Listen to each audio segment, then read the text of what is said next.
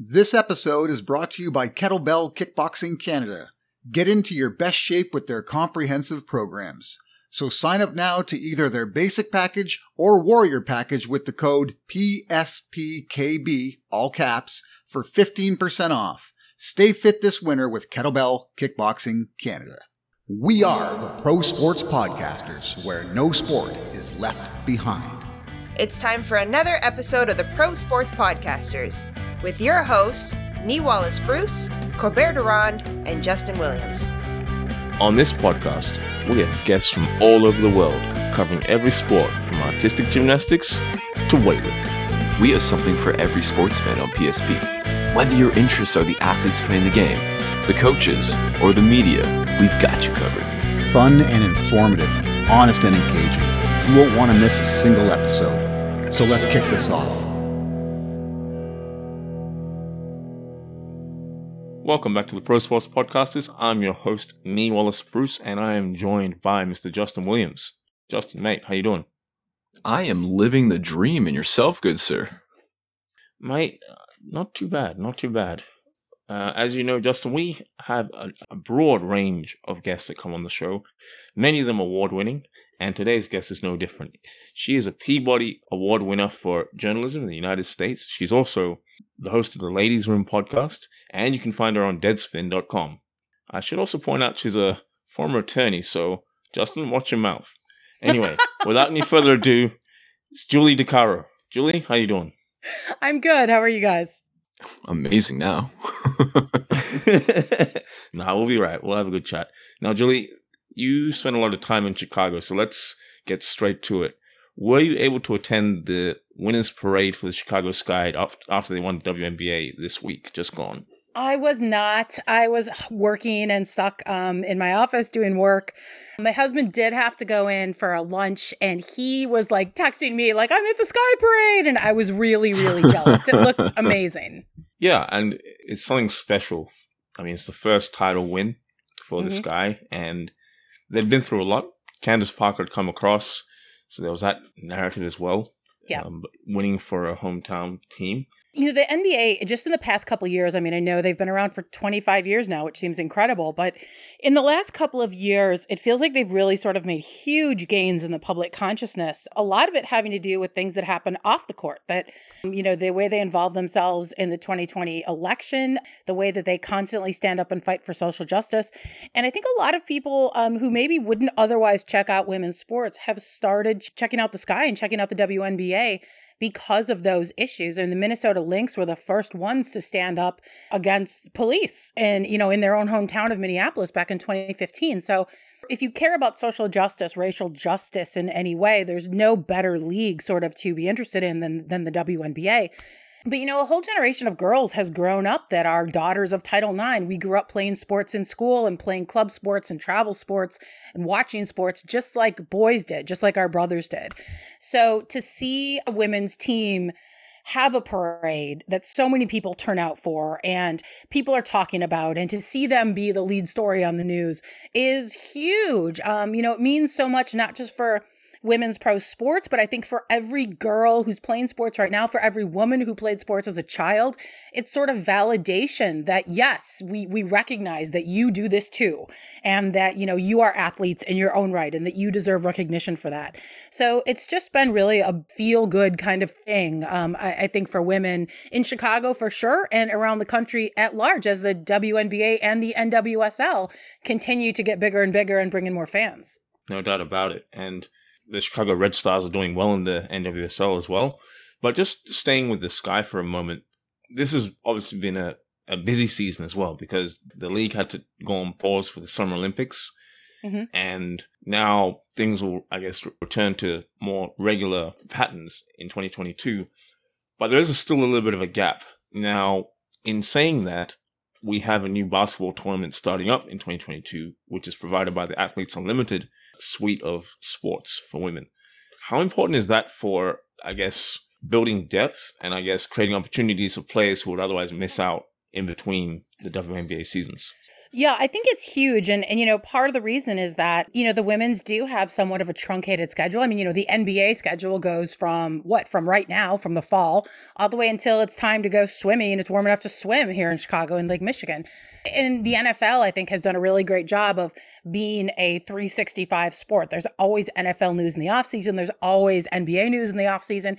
We haven't really had anything like that for women. So I think that anytime there is something happening outside of the regular schedule to keep them sort of in the public consciousness and remind people that this is happening, to sort of get people to reminder of who all their favorite players are and a chance to see them, I think that's hugely important because that is why leagues like the NBA and the NFL have been able to make such huge strides. And I mean, you know, the NFL owns a day of the week and they're closing in on owning three days of the week. Um, and you know they've created this this league where you just even if they're not playing, you're talking about them. And I think the goal is to get women's sports there as well. For sure, and I really feel like this year has been a bit of a breakout for women's sports. I think it's going to continue. It's it's the irresistible force, and if you're in the way, you're going to get run over. Yeah. So looking back to even the Olympics, right? When it came down to, to soccer, everybody here in Canada obviously were glued to the finals because it was Canada first time in the finals, which was great. Yeah. But I mean, you know, it's all good. You know, change the color of the medal. It's all good. You guys have It's had true. your It's- fun. Share it It's- north of the border. true. We love you they just have, the same yes. right? but I have been following the NWSL, albeit based on my schedule, I can't watch all the games, but I do read up on it and keep score of everything. And one of my favorite teams to watch, aside from Portland because of Sinclair, is Chicago Red Stars because I find Davidson is the most offensive center back I have ever met in my life. Not actually met, but I get to watch. How much of the NWSL is loved in Chicago? Like, are there billboards for it over there? Like, what's going on? you know, I don't live that far from where the Red Stars play. So, I mean, there's, I mean, eh, you love to see people, and this year especially, I feel, you know, it, we always get these huge boosts to women's sports after the Olympics or after the World Cup, right? And the challenge is to keep people interested the rest of the time. And I mean, and one of the reasons that I think uh, people that that really like me who really struggle with the olympics and everything that comes with the olympics with the kicking out the homeless and you know all the money that people are promised and then don't get it, it- you know you can feel really conflicted about the olympics because it is one of the few times that we get to see women's sports presented on par with men's sports right i mean so it, it's huge and so we always get these big boosts after the Olympics or after the World Cup when everybody wants to go out and support their local team. And the challenge is to keep that going.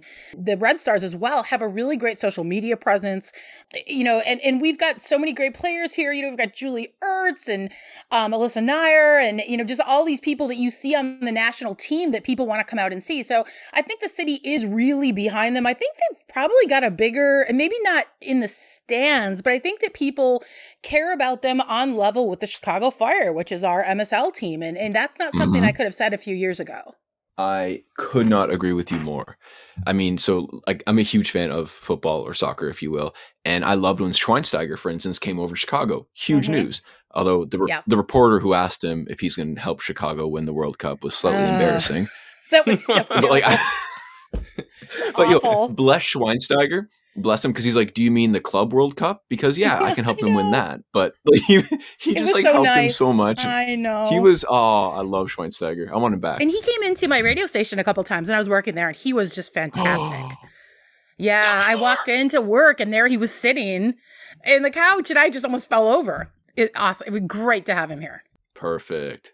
Speaking of fan bases that are ready and waiting, we need to talk about Toronto. And when it comes to the WNBA and NWSL, does that get talked about much? The idea of those leagues heading north, or is is it still a nice to have kind of idea?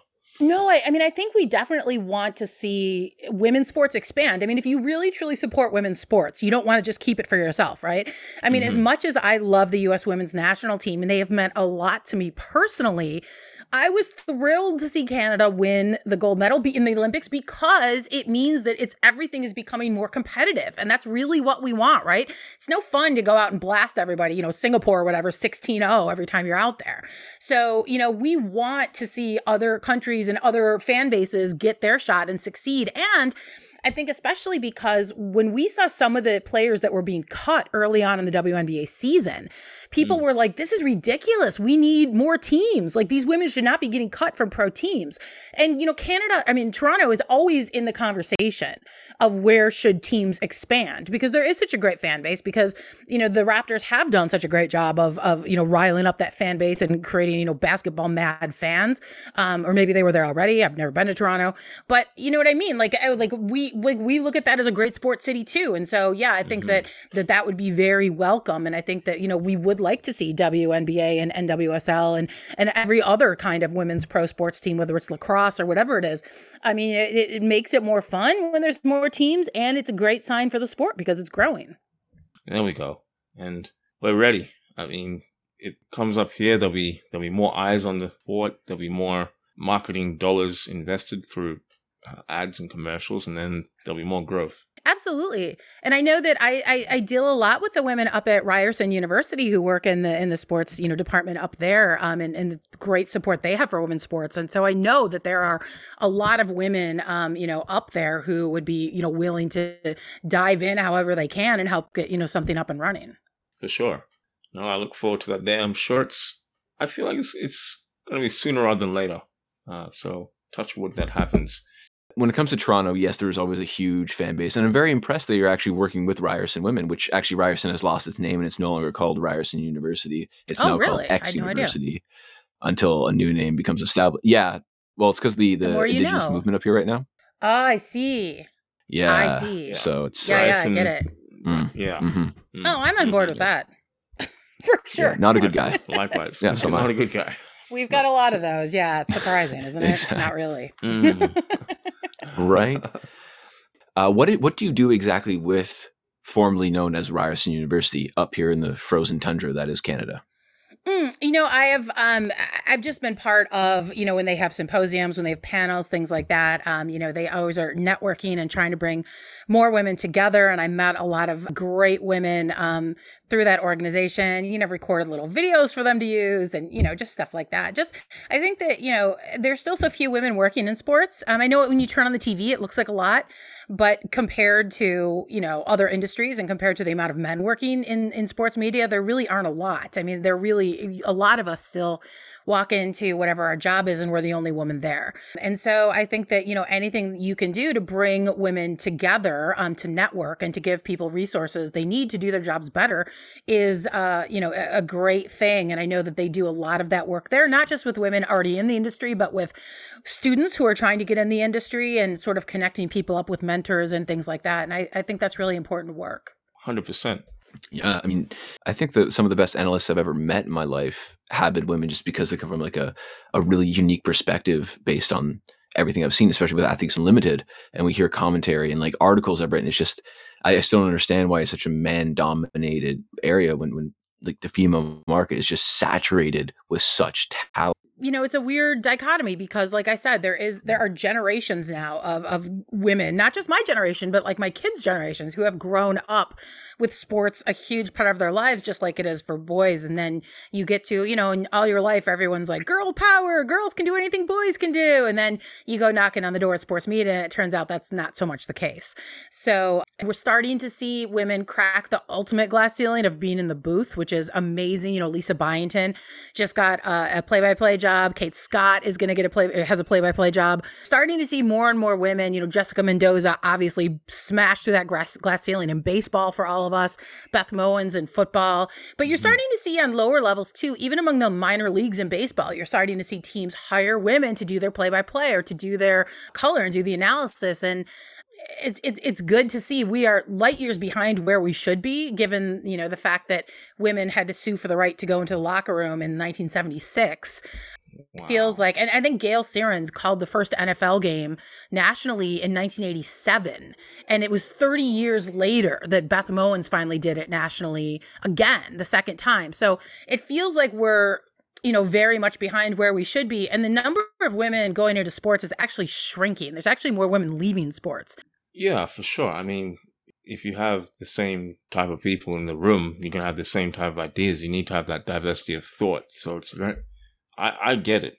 I'm a visible minority myself, so I, I get it. Why it, it just needs to happen. Thanks for listening, and be sure to join the Pro Sports Podcasters Facebook group where you will be able to interact with the hosts and talk to other sports fans. Now back to the show. I feel like uh, this ties into something that I wanted to ask you about, which is your, your latest book, uh, Sidelined The Sports Culture and Being a Woman in America. You mentioned that there are less women getting into media, and I feel like part of that may be because of the way that existing members of the industry are being treated. Can you tell us a little bit Yeah. about the book and also uh, some of the barriers to entry for women in media at the moment? Yeah, well, the book happened because I had an editor reach out to me and say, you know, instead of just screaming into the void on Twitter, all your thoughts about being a woman in sports media, you should put them in a book. And so that's sort of what got me thinking and, and allowed the book to happen. The book is about the idea that sports and pro sports, especially in the United States, is sort of a microcosm for the way that women are treated. The fact that you know, we're willing to overlook things like sexual assault and domestic violence if you really, really like the player is kind of, you know, reflective of the fact that domestic violence and sexual assault get overlooked all the time in America.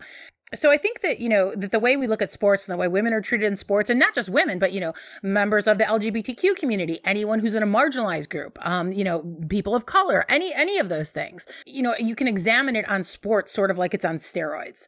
And so I think it can be really instructive in that way. And I was really lucky that a lot of women were willing to talk to me about their experiences, you know, their experiences with online harassment and being stalked, their experiences with being discriminated against, their experiences with, you know, growing and trying to cover and the way they get criticized, all those kinds of things. And, and women, you know, sexual harassment, women, a lot of really big names were really vulnerable telling their stories about, you know, things that have been difficult for them.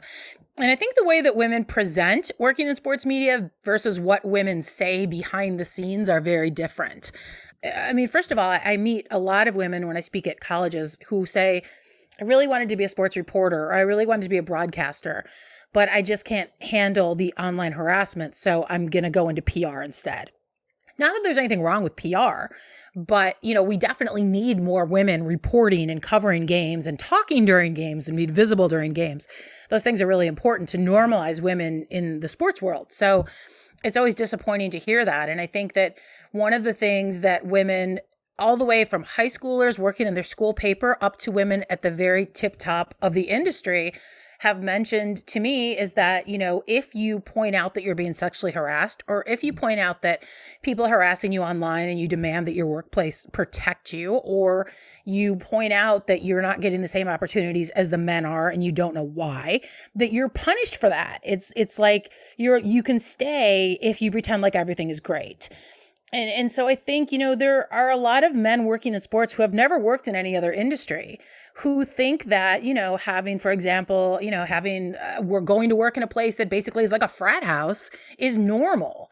And it's not. And unfortunately, there aren't a lot of people in positions of power that are willing to do anything about it.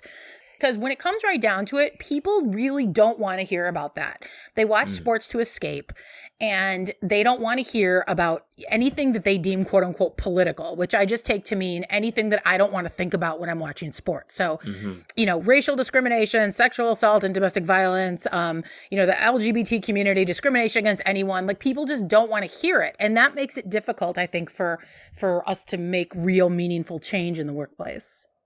Yeah, I mean, there's there's a section of sports fans that want to be comfortable, and Yeah. if you disturb them, they they react.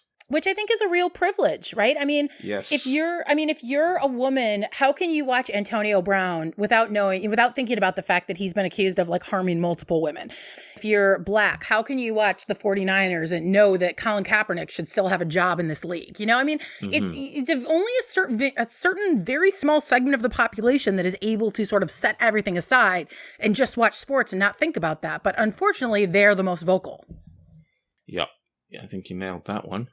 Just staying with NFL, we should address Jon Gruden, I guess, the former Las Vegas Raiders coach. Ah. what can you say about jon gruden well, I mean, the fact is that this only came up because of the Washington investigation, right? yeah Right. If it wasn't for a separate football team altogether being investigated, playing, you'd still Yeah, in the league right now. Yeah. So, I, I'm I really it, it's interesting what emails got leaked and what emails didn't, right? Because I'm certain there are plenty of emails about Colin Kaepernick out there that we would all find extremely interesting, but those have not been leaked. You know, I've seen a lot of people sort of screaming about cancel culture and, you know, Jon Gruden, but the bottom line is when you praise someone for only caring about football, and, you know, Jon Gruden has been praised by any number of puff pieces about how he gets up at 4:18 in the morning and he sits in front of a screen for 12 hours as if this is like normal human behavior. We tell people that it's okay to care only about football and have that be your life or care only about baseball and have that be your life. And that tends to not create a pool, you know, a candidate pool of like well-rounded human beings, mm. you know, to choose from. And I think it those emails just sort of validated what a lot of us assumed these guys were saying behind the scenes because by and large they are a bunch of privileged white men, many of whom got their jobs through nepotism. You can say that about broadcasting as well. Who, you know, and Jon Gruden, a lot of people have made the case that he really has never deserved the praise that he's gotten in football. You know, that he won a Super Bowl with basically with Tony Dungy's team. And, um, you know, after that, he's basically been a 500 coach. So, I just, I mean, it was like you just kind of shook your head and laughed because it was like, of course. I mean, what did you think that these guys were like behind the scenes? And, you know, they always say never meet your heroes. I don't know if Jon Gruden's anyone's hero, but I think that you know people always say, "Oh my God, you're you work in sports. I would kill to work in sports." And and the fact is that yeah, we work in sports because we love it, but it's also a job. And part of the reason it feels like a job is because this stuff is always coming out. You always hear this kind of stuff from people, and it it's kind of miserable and it's upsetting. So I mean, I don't know. I, I I'm not shedding any tears for Jon Gruden. I'll just say that. Fair enough. I, I think some of the I think some of the Raiders players are enjoying it I get the impression that they, yeah, I think they're better off without him. Even in terms of X's and O's, they seem to be playing better without him. They really did. I mean, they really seem to be playing much better. So yeah, I don't. Um, I think that the headline we used a Deadspin for their game was "No Gruden, no problem." So um, yeah, I mean they they seem like they are not missing a beat. There we go. So something interesting happened earlier in the last NBA season, and that's when Gregg Popovich got exiled from a game and Becky Hammon took over. Does everyone mm-hmm. remember that? Yep. So I remember when that happened, I was thinking, and this, may sound really weird, but I, I, wasn't alone in this thought. It was echoed later on by like other like ESPN and all that stuff. I was like, this is fantastic. I love the fact that they're that Becky Hammon is stepping up, obviously. But I'm like, isn't it sad in like 2020, 2021 that that's that's news? That should be the regular. You know what I mean? Oh, I was going to say, especially when, you know, every time we have, it feels like a women's team ascending, like in the college ranks or in the pro ranks, it feels like they go out often and get a male coach then. So, like, why can't we then have women coaching men? Exactly. I'm so down for that. And I would love that. Right. So when Becky Hammon was up and she was making these plays that were just obviously that it was part of the book and everything, but I feel like she was digging from maybe something that Popovich had overlooked. And like DeMar DeRozan was even saying after he was like, you know, it was it was refreshing to have a different take on everything, and she had a different analytic perspective, and it was just it's needs to be done. Like, yes, I'm so happy and proud that I got to witness that, but also why did it take so long? As for why we don't have a woman coaching in the NBA, despite multiple men coaching women in college and in the WNBA, I think the answer is sexism, and I don't think it goes any deeper than that. I agree 110%. Yeah, and that's the thing. For me, it's this is all it all feeds into each other, right? Because when women play sports, that means there are more female leaders, and that will translate to the the boardroom. Yeah, I've speaking to um, Digit Murphy, the the president of the Toronto Six. She mentioned that most uh, corporate leaders who are female have played some form of high level mm-hmm. sports. So that's that's one thing we need. And then from that, right now, I feel like there's an executive problem so yep. people in sports are just comfortable with people who are like them. It's pale male and still right now across a lot of leagues. So that needs to change. It's not going to be an overnight fix. It's going to take time, but I feel like it's something that we can strive towards and we will reach in time. Maybe I'm just being optimistic. It's a great point and and connecting that to women in the boardroom I think is so important. You know, I was a I was a gymnast, I was a diver, like most gymnasts become a diver after gymnastics. Oh, um, whoa. we just yeah, had I mean, an interview today about it. Oh, did you? Yeah, we well, all become divers. And then, you know, I, I played soccer and I played volleyball and still in my 40s draw on moments from, you know, stepping up to take a penalty kick in a huge game or something. It taught me courage. It taught me grace under pressure. It taught me to have a voice and to use it. And, uh, you know, I, I got the chance to go to Pakistan a few years ago to learn about how their, how sports is developing in Pakistan. And, it was so amazing to see girls who were 15, 16, 17 years old who had never run, had never chased a ball, had never done any of those things because it simply wasn't something they were allowed to do in their communities. Mm-hmm. And then I saw these young girls, six, seven, eight years old, yelling at each other on the soccer pitch, cricket, you know, talking smack to each other, loud, interrupting. And I was just like, that was the first time it really struck me how important sports is and competitiveness in teaching women to find their voices. And it, it is so important. And I know Billie Jean King has an organization that does a lot of work with this. It, it, it's amazing what it translates to as an adult and how often you go back to those moments and are sort of like, well, if I could do that, I can do this. And I think that being a woman, you know, in a male dominated industry, no matter what it is, you have to have courage every single day to wake up and, and, go out and do it again and keep showing up. That experience left such a, an imprint on me in terms of what sports really mean for so many women. Certainly, it's not the only way to find your voice, but it's where a lot of us found our voice. Sure. And you have an award winning voice, Peabody winning voice. Now, do you mind just taking us through that? I believe it was you did a project with um, Sarah Spain, is that right? Yeah. All right, here's how it happened. Um, I'd written a piece for Sports Illustrated about the abuse that women get online when you work in sports. And I reached out to a bunch of women um, who were very high profile. And 201, they were like, Yeah, do you want me to send you some screenshots of the death threats and rape threats I get, or should I just send you the whole folder? So, you know, I knew immediately this was like an issue that affected a lot of people. So, based on that story, one day I'd have a really frustrating day online and a lot of mean people. No one wants to hear a broad talk about sports, blah, blah, blah. And I was really just like ready to like punch a wall. When I got this email from these guys and they were like, hey, you don't know us, but you know, we make a lot of videos and for our jobs, and we want to make one that's like a public service announcement about online harassment for women and sort of keep the conversation going. And normally I probably would have just deleted it, but I was so angry that day. I was like, yeah, sure, let's do it. Why not? So, you know, I show up and I'm in this warehouse in Ukrainian Village in Chicago with a bunch of guys I've never met in my life, and they're reading uh reading me these tweets that, you know, people have said to me. And we asked a whole bunch of other women to do it, and a lot of people said, you know, oh, my editor wouldn't like it or oh, I think I'll get more harassment if I do that. And I knew Sarah because we had blogged for the same outlet, and I said, let's just ask Sarah, like I know she'll do it. So, you know, we recorded it and then I sort of forgot about it one day I took a nap. I woke up and I had like 700 notifications on Twitter. Oh my God. Um, and it was because they had released the video and it just took off and went around the world. Sarah and I were like doing interviews in Germany and the UK and China. I mean, we were like doing interviews in the cab, like from one interview to another. It was just an absolute whirlwind. And so it was um, kind of surprising that it resonated with people like that. But I'm glad that we got to say that because I think it was something a lot of women had been feeling and hadn't really been able to say. Awesome. There we go. So, just want to ask you real quick how did you switch from, and why was the big switch from being a lawyer to sports broadcaster? Um, the short answer is that I did uh, family law and it destroyed my soul. That um, would, yeah, yeah, okay, makes sense. I was a criminal defense attorney, and I started doing family law representing domestic violence victims, and uh, man, that is just an absolutely soul crushing experience. But you know, when blogging really took off, I started a blog, a Cubs Chicago Cubs blog, and it got mm-hmm. pretty popular, and it got picked up by the Chicago Tribune. And then the Tribune eventually hired me to come in house and teach other people how to blog. And then from there, um, I got a call from radio station that said, you know, hey, we want you. We're starting a sports talk radio station, and we think you, you know, should be on it.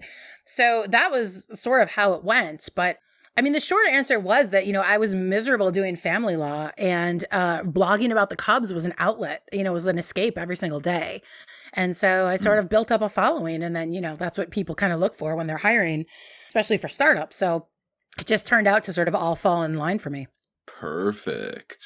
I mean, you know, ebbs and flows and kind of everything happens for a reason and it is what it is. And now we're talking with you, the award winning journalist. Like that's I don't think there's award winning family law attorneys out there. No, I, I mean, mean no, yeah. Nobody wins. in family law. I was gonna say, like, how do you be like, I'm not as depressed today? Right. I mean, I've worked on death penalty cases that were less depressing than family law. You know, I mean, it's Oh. just Oh my god! it's just I mean, being a criminal defense attorney, uh, you know, it was heartbreaking at times, but it was actually fun.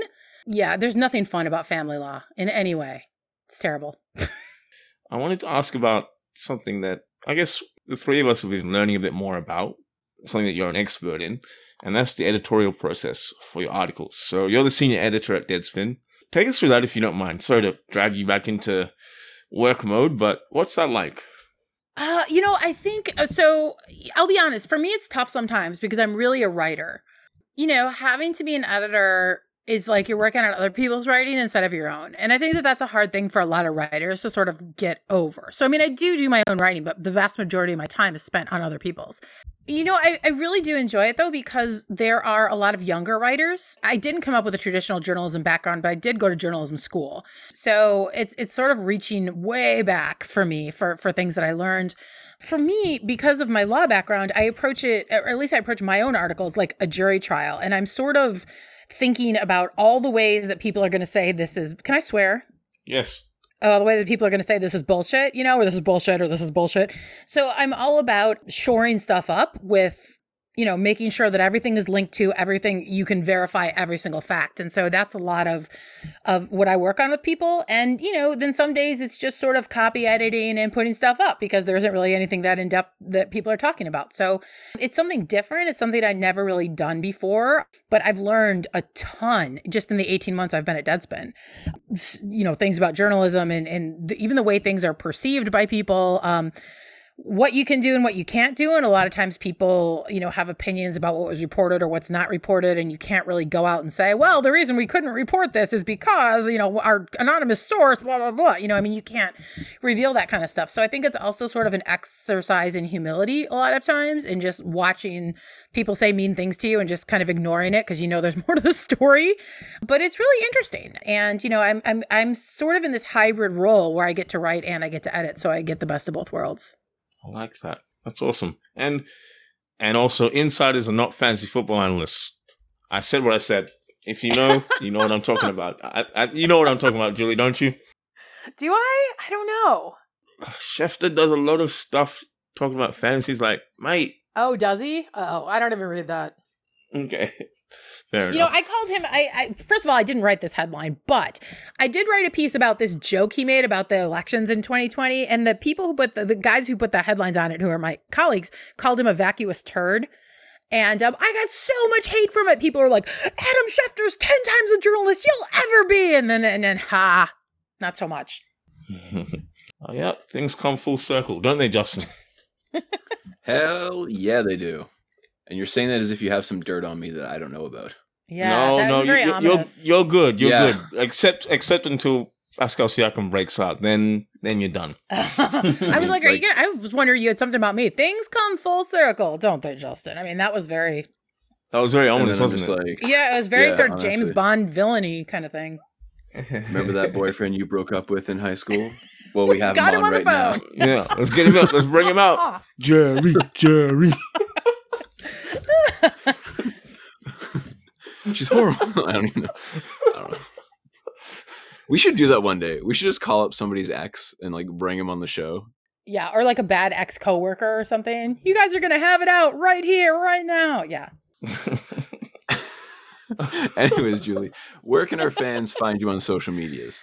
Well, um, I am currently taking a long break from Twitter. Don't know if I'll be back or not. So Instagram, I guess, at Julie DiCaro, and I've got a Facebook page, and you can read all my writing over at Deadspin. I was gonna say I went to follow you on Twitter and it was not there. I was so sad. Yeah, I, I, yeah, that that decision was a long time coming. We'll see how long it lasts, because it is like an addiction. I mean, nobody goes stays at a place that is so abusive if you don't have like a problem.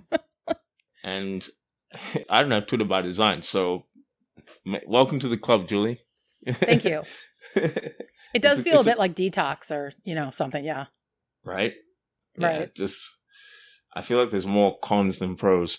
But Julie is also the co-host of the Ladies Room with her colleague Jay McManus, so make sure you subscribe to that as well, and listen to the f- good stuff that's coming out of the the media industry in the United States.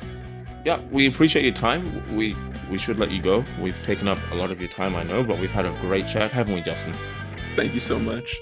You're welcome. It was lots of fun. I had a blast, really.